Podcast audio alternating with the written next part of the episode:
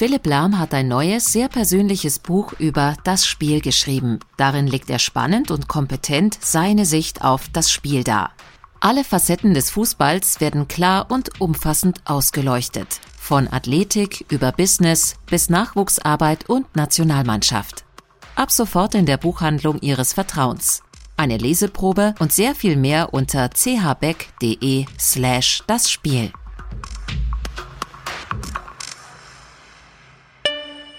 Und nun zum Sport.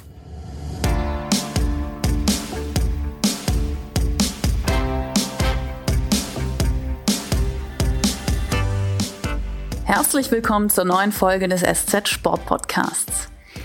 Ich liebe dich, die Liebesaffäre wird immer größer, hat Novak Djokovic am Sonntag gesagt und er sprach nicht mit seiner Frau, sondern mit dem blauen Center Court der Australian Open. Der Serbe hat Historisches erreicht mit seinem neunten Titelgewinn in Melbourne. Er pirscht sich bei den Grand Slams weiter an Rafael Nadal und Roger Federer heran. Und auch Naomi Osaka schrieb mit ihrem Erfolg Tennisgeschichte bei einem Turnier, das mit sehr viel Aufwand zu einer Corona-sicheren Blase werden sollte und diesen Anspruch dann doch nicht erfüllen konnte. Mein Name ist Anna Dreher und über die Australian Open spreche ich heute mit Barbara Klimke. Hallo Barbara. Hallo. Und mit Gerald Kleffmann. Hallo Gerald. Hallo, ich grüße euch beiden. Ich bin ja fast schon ein äh, bisschen sentimental geworden auf meiner Couch, weil diese Stimmung auf einmal wieder da war. Die Rod Laver Arena voller Zuschauer beim Finale zwischen Novak Djokovic und Daniel Medvedev, auch bei den Frauen äh, bei Osaka und äh, Jennifer Brady waren Fans da, aber Geprägt waren natürlich auch die Australian Open von der Pandemie. Wie viel Normalität war denn möglich und welche Schlüsse lassen sich jetzt auch aus den Erfahrungen fürs Tennis, aber vielleicht auch für die nächsten Sportgroßveranstaltungen überhaupt ziehen, Barbara? Schwierige Frage mit der Normalität. Äh, also die, alle, die meisten Spieler haben sich anschließend äh, bedankt dafür, dass dieses Turnier überhaupt stattfinden konnte. Und vielleicht gehen wir noch mal ganz zurück an den Anfang, an den Anfang des, äh, dieses, dieses Turniers beziehungsweise dieser dieser Sommerturnierveranstaltung in Australien. Ähm, da sind insgesamt 1016 Personen in 17 verschiedenen Flugzeugen nach Australien geflogen worden, organisiert von den ähm, Veranstaltern in in Melbourne. Ähm, davon waren knapp 500 Spieler. In der Zeit mussten dann, dann mussten alle in eine zweiwöchige Quarantäne, feste Quarantäne, alle Spieler und einige davon, die ähm, mit Leuten im Flugzeug saßen, die infiziert waren oder die hinterher positiv getestet wurden, mussten in eine 14-tägige Quarantäne, ohne dass sie die Möglichkeit hatten, überhaupt mal tatsächlich die Nase aus dem Fenster zu strecken. Mhm. Das alles sind äh, Voraussetzungen für ein ähm, sportliches Spitzenereignis, ähm, die natürlich äh, auf die Form eine Auswirkung haben, auf die Konzentration eine Auswirkung haben, auf die Fitness eine Auswirkung. Alles, was man an Grundlagen ähm, Ausdauer trainiert hat vorher, ist danach erstmal weg, wenn man 14 Tage lang sich gar nicht bewegen kann. Also alle diese Dinge haben hineingespielt in dieses Turnier. Die, das darf man nicht vergessen. Ähm, insofern war es, äh, war es ein Anschein von Normalität, ähm, der aber selbst in den Momenten, als nachher die Zuschauer da waren, tatsächlich nur eine Normalität vorgespiegelt hat. Das war kein Turnier, wie wir es kennen und wahrscheinlich hoffentlich auch keins, wie man es äh, in Zukunft allzu häufig noch erleben ähm, muss. Das, das war ein Ausnahmeturnier, bei dem sich nachher die zwei stärksten Spieler durchgesetzt haben, das schon, aber die Voraussetzungen waren höchst ungewöhnlich und, äh, und kompliziert und schwierig tatsächlich auch für alle vor Ort. Also waren es jetzt eher keine Erfahrungen, die man sich einholen würde, um es genauso zu machen, Gerald? Oh, ich glaube nicht, ähm, weil Barbara hat es auch schon mal betont, ähm, das war eine einmalige Geschichte. Diese Konstellation, dass ein Grand Slam ein, eine Sportveranstaltung der größten Kategorie ähm, auf einer riesigen Insel quasi stattfindet, wird sich so schnell nicht wiederholen. Möglicherweise ähm, haben wir ja schon den schlimmsten Peak äh, mit, mit Corona hoffentlich für uns alle erreicht. Und ähm, ähm, natürlich hoffen wir alle, dass das jetzt mit dem Impfen ein bisschen schneller vorangeht. Und ähm, der Spitzensport wird natürlich auch dann irgendwann davon profitieren, dass in den Ländern, in denen sozusagen die Impfprozesse vor, fortgeschritten sind, dass dann die Rahmenbedingungen einfach äh, angenehmer sind, dass vielleicht irgendwann wieder äh, noch mehr Normalität einfach stattfindet. Im Übrigen noch als Ergänzung zu Barbaras Gedanken. Jennifer Brady war die einzige Spielerin, die sozusagen im sogenannten harten Lockdown äh, war, also ähm, praktisch die, die ähm, wirklich ohne ohne Fenster aufzumachen 14 Tage in einem Zimmer ähm, verbringen mussten, die tatsächlich sportlich was gerissen hat, ähm, die die ins Finale gekommen ist, ein vorzügliches Turnier gespielt hat, übrigens von dem Regensburger Michael Geserer, Görges äh, Ex-Coach trainiert wird. Daran sieht man einfach, wie anfällig tatsächlich der, der, der Leistungssportkörper einfach ist und tatsächlich einfach immer wieder getuned werden muss und vorbereitet werden muss. Und ähm, dass sich zumindest am Ende dann wirklich die zwei besten Spieler, wie Barbara sagte, durchgesetzt haben, das stimmt natürlich ein bisschen auch ähm, das Turnier versöhnlich. Und ich glaube, es wäre vielleicht für den Sport gar nicht gut gewesen, wenn hier wirklich völlige Außenseiter-Siege stattgefunden hätten.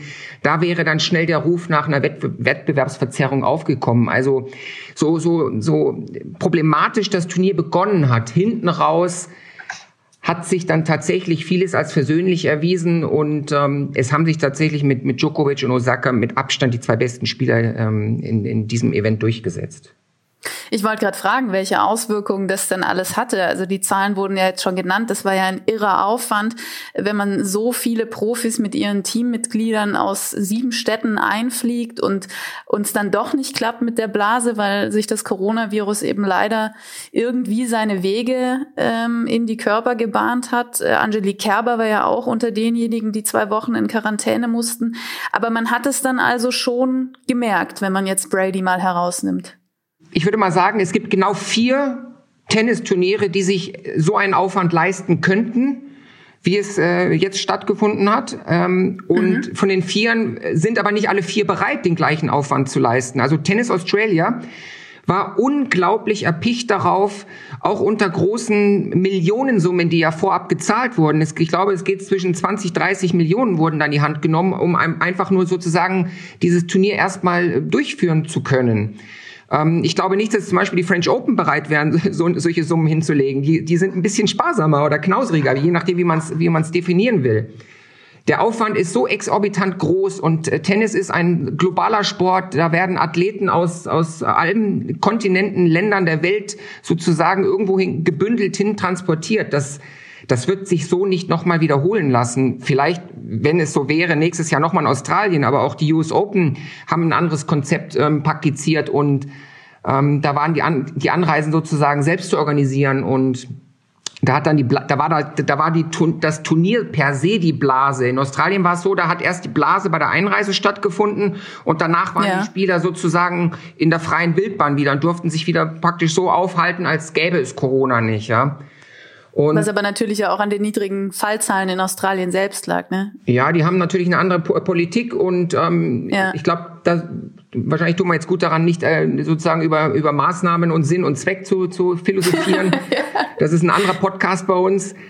Aber, aber ich glaube, dass ähm, die Lerneffekte für auch für kleinere Turniere sehr sehr gering sind, weil äh, kleinere Turniere haben nicht diese Möglichkeiten überhaupt im entferntesten diesen Aufwand zu, zu praktizieren. Und man sieht jetzt schon, es sind schon es ist schon das erste Turnier jetzt äh, abgesagt worden nach den Australian Open. Und ähm, es wird noch ein bisschen, ich sage jetzt mal noch ein Prozess ablaufen, wo die Tour Männer wie Frauen noch darum kämpfen, sozusagen ihr System geschmeidig am Laufen zu halten. Und es gab ja auch schon die Debatte, um abschließend noch zu sagen, äh, Novak Djokovic, Alexander Zverev haben darauf hingewiesen, sozusagen ein Reisetross wird in Quarantänezeiten für sie nicht möglich sein, sagen sie, weil sie glauben, dass wenn Spieler jedes Mal in Quarantäne müssen, dann das würde nicht funktionieren. Aber warten wir es mal ab, weil ich glaube, es, es wird nicht anders gehen, als dass man es weiterhin Stück für Stück, Woche für Woche versucht. Ich sehe da keinen anderen Weg raus. In Erinnerung wird dieser Grand Slam ja aber nicht nur äh, wegen dieser ungewöhnlichen Umstände bleiben, sondern auch wegen eines außergewöhnlichen Sieges, nämlich dem vom Novak Djokovic. Äh, zum neunten Mal den Norman Brooks Challenge Cup gewonnen, 7 zu 5, 6-2, 6-2 gegen Daniel Medvedev. Und es war Gerald, vor allem die mentale Leistung des Serben, die herausstrach. Habe ich das richtig beobachtet? Äh, absolut. Also erstmal musste er natürlich ähm, seine äh, körperliche Verletzung überwinden, ähm, eine Bauchmuskelverletzung. Er hat im Nachhinein jetzt ähm, äh, erklärt, dass er einen Riss erlitten hätte. Ähm, es gab jetzt auch irgendwo eine Zahl, dass, dass, dass der relativ groß angewachsen ist, dieser Riss, oder was heißt angewachsen, ist wahrscheinlich das falsche Wort, aber sich vergrößert hat. Ähm, mir ist ehrlich gesagt jetzt äh, auf der anderen Seite der Welt ein bisschen schleierhaft, wie man als Leistungssportler ähm, mehrere Matches auf, auf Top-Niveau bestreiten kann mit einem äh, Muskelfaserriss im Bauch oder wie auch immer. Ich hätte, glaube ich, schon beim Sitzen äh, und Schreiben Probleme hier in meinem Homeoffice. ähm, aber er hat also zum einen hat er einfach äh, diese Phase überwunden, ähm, eine unglaublich mentale Kraftanstrengung auch, einfach darüber hinweg zu gehen. Und das andere ist eben, dass er immer wieder diese Herausforderung annimmt, dass ihm da junge neue Herausforderer gegenüberstehen und ähm, es gibt immer wieder eine Debatte und da, das war im Prinzip so ein klassisches Djokovic-Turnier. Er wittert eigentlich Verschwörungen gegen sich selber. Es ist gestern in den Pressekonferenzen auch, auch von seinem Trainer Goran Ivanisevic, von ihm selber immer wieder das Wort gefallen, die Medien tun ihm Unrecht. Er wird zu sehr kritisiert. Es wird mit zweierlei Maß gemessen. Wenn Federer mit einer Verletzung gewinnt, dann wird er gefeiert und wenn Djokovic mit einer Verletzung gewinnt, dann wird angezweifelt, ob er verletzt ist und ähm, da mag vielleicht auch was dran sein. Aber ich glaube, so aus der Beobachtung heraus, Novak Djokovic, der in die Ecke getrieben ist, ist der gefährlichste Novak Djokovic, weil er immer mhm. Kraft seiner Persönlichkeit immer dann sozusagen diese Trotzigkeit entwickelt, der Welt zu zeigen, äh, ich bin der Beste. So jetzt erst recht. Ich jetzt erst recht. Und die Frage, die jetzt natürlich diskutiert wird, äh, wird er den, wird er den Rekord von äh, äh, Rafael Nadal und Roger Federer einholen, die jeweils 20 Grand Slam Titel haben. Novak Djokovic ist jetzt bei 18 angelangt. Die will ich jetzt schon ganz klar bejahen. Er wird diese Rekorde, glaube ich, überholen. Er wäre auch schon längst an denen vorbeigezogen. Man darf auch eins nicht vergessen. Im New York im vergangenen Herbst war er eigentlich per se der beste Spieler und hat sich selber rausgenommen, weil er eine Linienrichterin abgeschossen hat in einer kleinen Wutaktion und wurde ja. deshalb disqualifiziert. Er wäre jetzt schon weiter. Ich habe tatsächlich noch mal nachgeguckt bei Wikipedia, sei Dank. Er hat, acht, er hat acht Grand Slams zwischen 2016, French Open und Wimbledon 2018 ja überhaupt nicht gewonnen, weil er damals Vielleicht erinnern sich noch einige daran, in eine Art spirituelle Phase auch geraten ist. Es, es gab Gerüchte über eine Ehekrise. Ähm, äh, der ist ja völlig, ähm, ja, hat seine komplette Form verloren und ist auch von der Spur abgekommen und wollte ein bisschen ein anderer Mensch sein, anders spielen. Und die Art, wie er jetzt gewonnen hat, zeigt, dass Djokovic muss so spielen, wie er jetzt ist. Giftig, gallig, die Welt gegen sich, bisschen provozierend. Die Körpersprache ist auch immer ein bisschen kriegerisch anmutend. Das ist die Art, mit der er sozusagen einfach immer wieder besticht.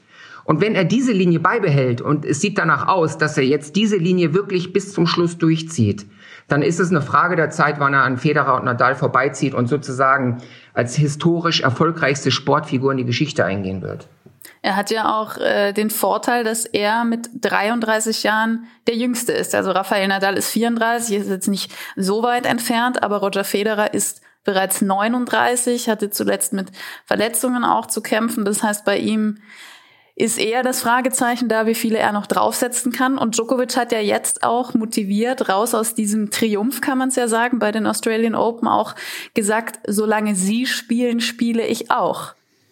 Ich wage da überhaupt keine Prognosen. Ähm, der braucht sich bloß den Arm zu brechen, dann ist es aus und vorbei mit der Karriere. Ähm, das, das hat er schon mal gehabt. Also ich habe aber ein anderes, ich glaube was anderes. Ich glaube, dass wir, dass wir ähm, äh, im Tennis bei den Männern diese Wachablösung noch nicht gesehen haben, von der wir ja seit langem sprechen, im, im, im Frauentennis tatsächlich schon. Und das kann man mit Zahlen untermauern.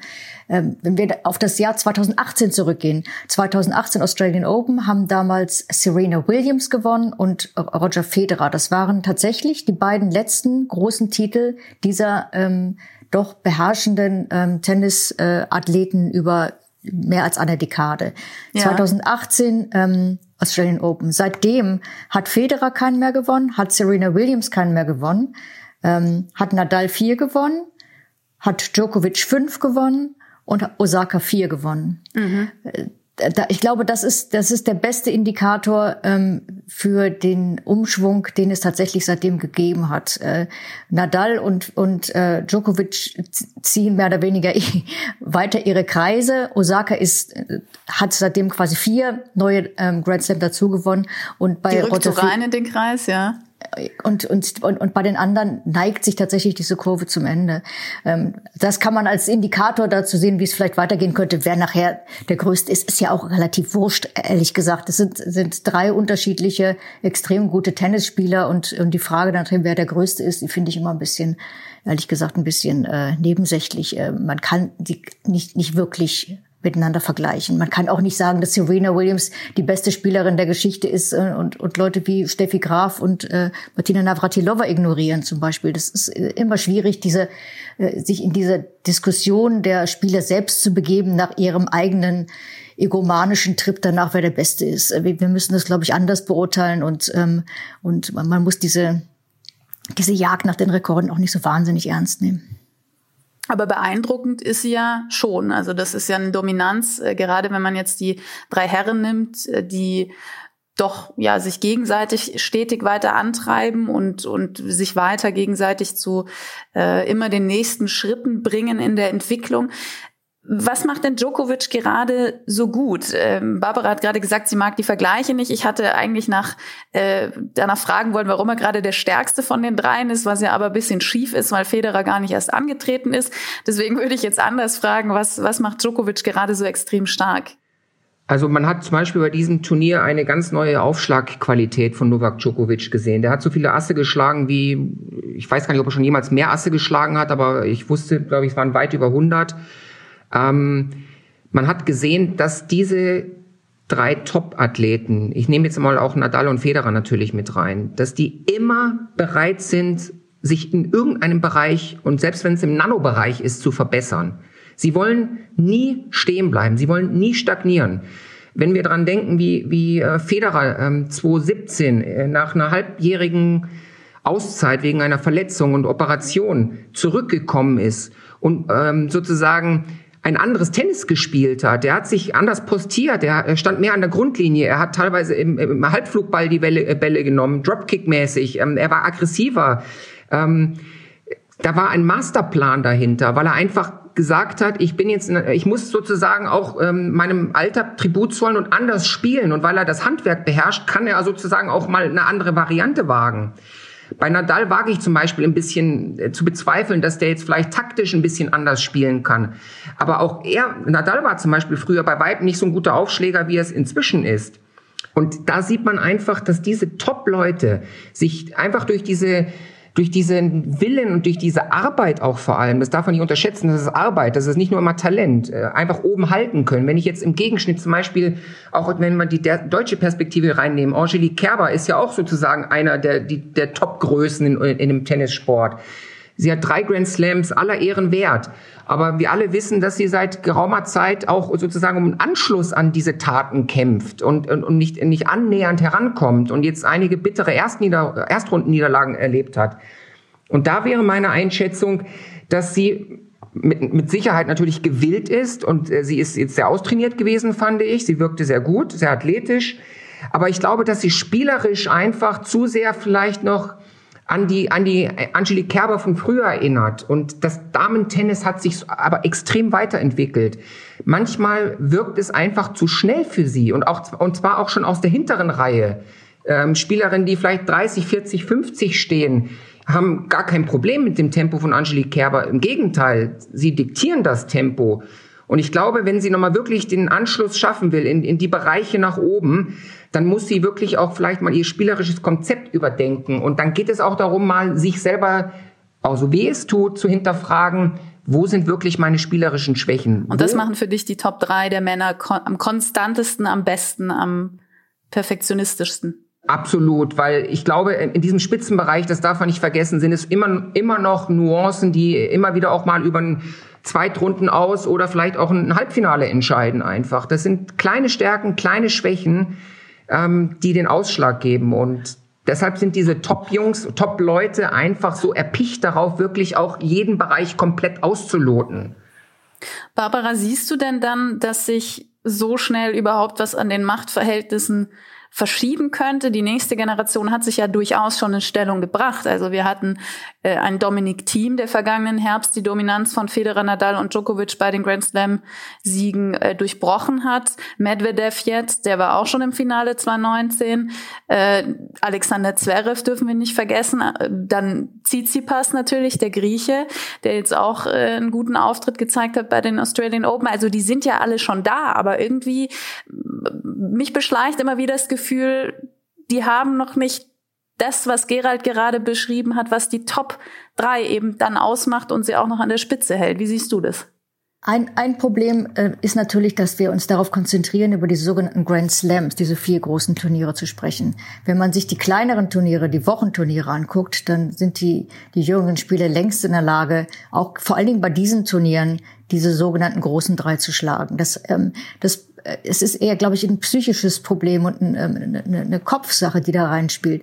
Ein Turnier über über zwei Wochen zu spielen heißt siebenmal hintereinander zu gewinnen und zwar im fünf, ähm, meistens über fünf Sätze, also drei, drei Gewinnsätze. Das sind die jüngeren Spieler nicht so gewohnt. Und wenn man das natürlich, wenn man natürlich 18 Mal so ein Turnier gewonnen hat, dann geht man mit einer komplett anderen, wann, wann weiß man, dass man das gewinnen kann? Wenn man es noch nie gewonnen hat, weiß man nicht, dass man gewinnen kann. Das ist einfach, das ist nachher, ähm, wenn man ein, wenn man einen Longline-Ball die Linie lang spielt mit, mit, mit 150 oder 180 kmh, dann, dann entscheidet nachher zwei Zentimeter, ob der drin ist oder draußen sind, wie, wie riskant man den spielen kann noch zum Beispiel. Ja. Und das ist eine, das ist eine reine Kopfsache, nichts anderes. Die Jüngeren können den auch dahin spielen. Wenn man die hinstellt und sagt, bitte spiel dieses Quadrat da an, dann treffen die das Quadrat. Das ist, das ist eine, eine Sache der Überzeugung und des Selbstvertrauens, der Selbstgewissheit und auch einer gewissen robusten äh, Aggressivität, die man ausleben kann, wenn man weiß, dass man es schon mal gewonnen hat. Das ist für mich der große Unterschied. Das ist eine reine mentale Geschichte. Diese mentale Kunst, da beständig zu sein, hat jetzt bei den Frauen auch Naomi Osaka erstaunlich gut im Griff und gezeigt, was für ein Weltklasse-Tennis es spielen kann. Jennifer Brady hat jetzt am Samstag zwar nicht ganz die Gegenwehr gebracht, um dieses Finale zu einem der, ja, Besten zu machen. Aber das lag natürlich auch an, an der Dominanz von Osaka, die damit jetzt ihre ersten vier Grand Slam Finals gewonnen hat. Das ist bisher nur Federer und Monika Seles gelungen, zwei Legenden dieses Sports. Also in diesen Reihen bewegt sich Osaka jetzt. Was, was macht sie denn so gut? Was macht sie zu derjenigen, die zur dominierenden Spielerin werden könnte? Naomi Osaka ähm, ist eine sehr intelligente Spielerin, die sehr viel über sich nachdenkt und die vor einem Jahr, nur um das mal nochmal deutlich zu machen, vor einem Jahr in der dritten Runde ähm, ausgeschieden ist bei den Australian Open gegen ähm, eine 15-Jährige aus den USA, Corey Gauff, und die in, im Verlier Turnierverlauf gesagt hat damals, dass sie ähm, das unglaublich schwer findet nach, äh, nach ihren großen Erfolgen. Damals hat sie schon zwei Grand Slams gewonnen sich zu konzentrieren, äh, die nicht damit umgehen konnte, dass so ein wahnsinniger Druck auf ihr lastete, dass jede Niederlage die äh, auf einmal eine riesen Geschichte und eine riesen Schlagzeile wurde weltweit, wenn das vorher kein Menschen interessiert hat. Die hat unglaublich mit sich gekämpft, ähm, hat äh, selbst gesagt, dass die Nummer eins der Weltrangliste, die sie äh, erreicht hatte, sie ähm, irritiert hat, äh, verunsichert hat, äh, die hat ihr Selbstvertrauen verloren und all das hat sie jetzt in einem Jahr zurückgewonnen das zeigt einfach, dass man, dass man äh, eine gewisse äh, auch psychische Stabilität braucht, um diese diese großen ähm, Erfolge äh, nachher auf den Platz zu bringen. Und diesen Fortschritt hat sie gemacht, glaube ich. Ich glaube, der, der Umstand, dass sie jetzt zweimal nacheinander Grand Slams gewonnen hat, ist darauf zurückzuführen, dass sie sich bess, besser selbst im Griff hat, dass sie ihre ihre Selbstkritik abgelegt hat, ihren Selbstzweifel auch abgelegt hat und ähm, und sich besser besser fühlt auf dem Platz. Der New Yorker habe ich jetzt äh, heute Morgen erst gesehen, hat sie the most thrilling athlete of her generation genannt. Also der aufregendste Athlet ihrer Generation und auch die Aura angesprochen, eine gewisse äh, Pop-Allure, also so eine, ja, so eine auch Fähigkeit quasi zu einer Populärfigur außerhalb des Sports zu werden. Wie gut tut dem Tennis denn jetzt eine wie Naomi Osaka, Gerald? Auch in der Außenwirkung oder stand da eigentlich vor allem das Frauentennis auch so schon ganz gut da mit schillernden Figuren wie zum Beispiel Serena Williams oder früher Maria Sharapova noch? also sie ist großartig für den Tennissport, weil sie im Prinzip eine Marketingfigur ist, ohne dass sie eine Marketingfigur ist. Äh, sie ist unglaublich authentisch nach wie vor.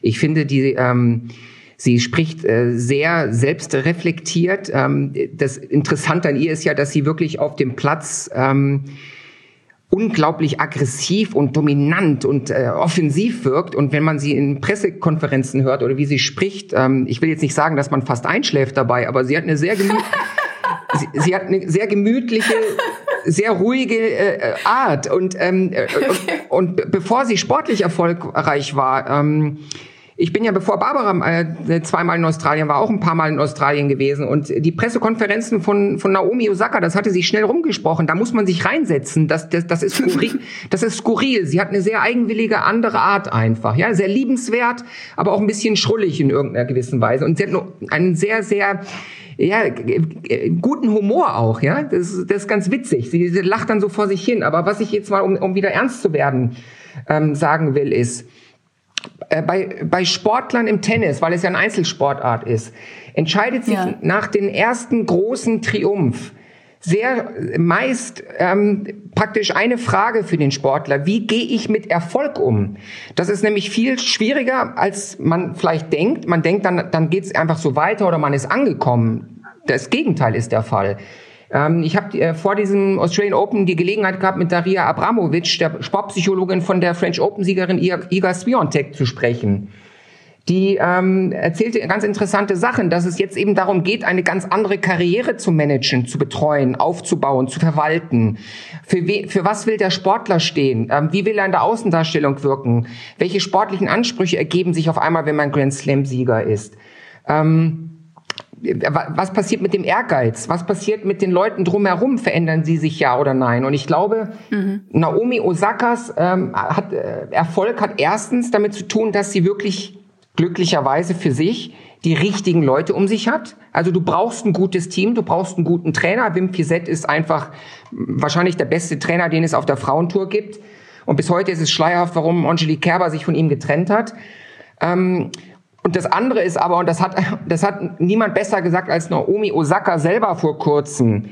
Ja, wir überhöhen sie und sagen, sie ist großartig und ähm, sie ist angekommen und sie hat Persönlichkeit. Aber Naomi Osaka hat kürzlich wortwörtlich gesagt, hätte sie nicht gewonnen, wäre jede Botschaft von ihr einfach abgesoffen, um es ein bisschen äh, platt zu formulieren. Sie wäre einfach ja. abgesuppt, sie wäre nicht angekommen. Sprich, man kann sagen und behaupten und sich für gute Sachen einsetzen, aber du musst es untermauern mit sportlichem Erfolg. Ansonsten wirst du vielleicht nicht die Relevanz in der Wahrnehmung erlangen.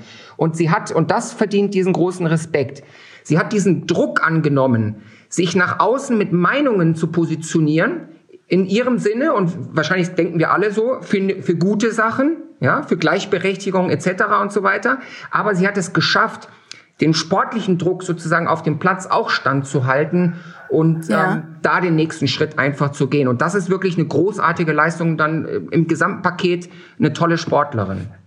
Also ich finde eben auch diese Mischung so toll, dass du jemanden hast, der, der auf dem äh, Sport, auf dem Platz seine Leistung bringt und dann aber einfach extrem schnell versteht, welche Stärke auch im Wort aus so einer Stärke auf dem Platz erwachsen kann. Also gerade dieses Bewusstsein auch dafür, sich politisch gegen Rassismus zu positionieren, was sicherlich auch leider mit ihren eigenen Erfahrungen zusammenhängt, die sie in, in Japan gemacht hat. Aber das muss man eben auch dann erstmal machen und äh, diese, dieses Bewusstsein dafür haben. Und äh, das, ja, finde ich auch phänomenal bei ihr. Ähm, sie hat ja auf dem Weg ins Finale Serena Williams geschlagen, die, die eigentlich in der Neuzeit zumindest äh, sehr überragende Figur bei den Frauen, die äh, ja auch seit einer Weile versucht, Historisches äh, zu erreichen mit ihrem 24. Grand Slam. Und es gab einen sehr emotionalen Auftritt bei der Pressekonferenz. Sie ist jetzt 39 äh, mit dem Ziel, wird es langsam eng werden, oder Barbara schafft sie das noch?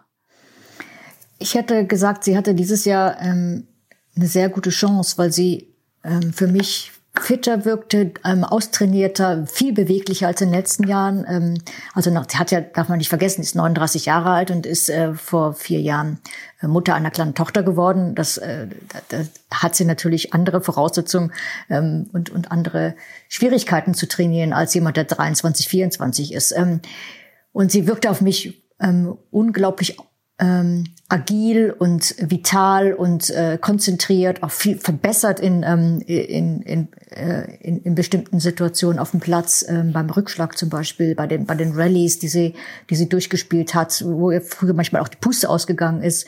Ähm, sie, also sie war in einer sehr, sehr, sehr guten Form. Ob sie die nochmal konservieren kann, ob sie die wiederholen kann, das kann ich nicht voraussagen, das weiß ich nicht genau. Ähm, die, der, die Tatsache ist beim Tennis, beim Frauentennis vielleicht noch mehr als beim Männertennis, dass es sich äh, rapide geändert hat, wie der Gerald vorhin auch gesagt hat. Also es ist, es, es ist viel schneller geworden. Ähm, die, äh, die Aufschlaghärte äh, ist zum Beispiel größer geworden. Trotzdem hat Serena Williams noch den schnellsten Aufschlag im ganzen Turnier geschlagen. Ähm, diesmal in der dritten Runde, glaube ich, mit über 100, äh, mit 100, 200 kmh. Ähm, die ist, äh, die ist, die hat ist ja auch noch ordentlich Bizeps. Ja, die ist, die ist, die, die war sehr fit und sehr gut durchtrainiert. Äh, zur, zur Änderung des Frauentennis äh, äh, muss man auch sehen, Serena Williams hat dieses Frauentennis eine Zeit lang, fast eine Dekade dominiert, von oben dominiert, so dass im Grunde genommen, da ist nicht viel gewachsen, da wo sie hingeschlagen hat, so kann man es glaube ich auch sagen.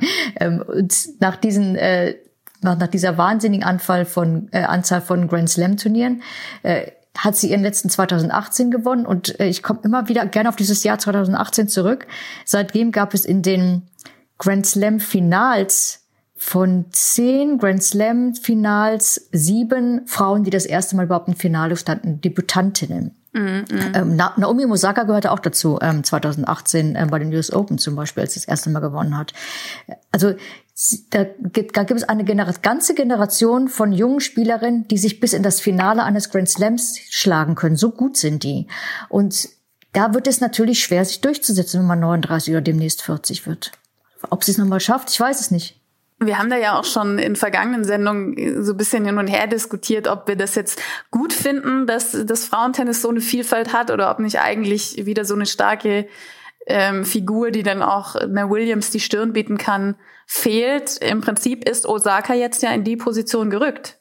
Ja, Leader of the Pack hat, glaube ich, ähm, Chris Evert gesagt zu ihr. Und, und ähm, Justine Henon, eine der großen Spielerinnen der, äh, der, der letzten Dekade zum Beispiel, hat sie auch als sie die, die neue dominierende ähm, Tennisspielerin bezeichnet. Das scheint so, dass sich da jetzt einige vielleicht auch wieder absetzen. Das ist natürlich ein ganz normaler Vorgang. Wenn jemand lange dominiert und, und wird schwächer oder tritt ab, dann gibt es ein Vakuum und in dieses Vakuum wird viel gespült. Und, und irgendwann ähm, gibt's eine, setzt sich das Sediment wieder ab und dann gibt es eine neue Konstellation, eine neue Form und die scheint sich jetzt tatsächlich herauszukristallisieren. So sehe ich das. Also das kann schon sein, dass Naomi Osaka die beherrschende ähm, Spielerin wird. Aber wie gesagt, es gab eine ganze Reihe von äh, hochtalentierten Spielerinnen, die sich auch in das Finale eines Grand Slam Turniers geschlagen haben in den letzten Jahren. Das äh, äh ich, ich finde das toll und ich finde das bunt und ich finde das ehrlich gesagt ja sogar interessanter als bei den Männern, wo man die seit äh, seit Jahrzehnten diese Monokultur hat mit den drei dominierenden Spielern.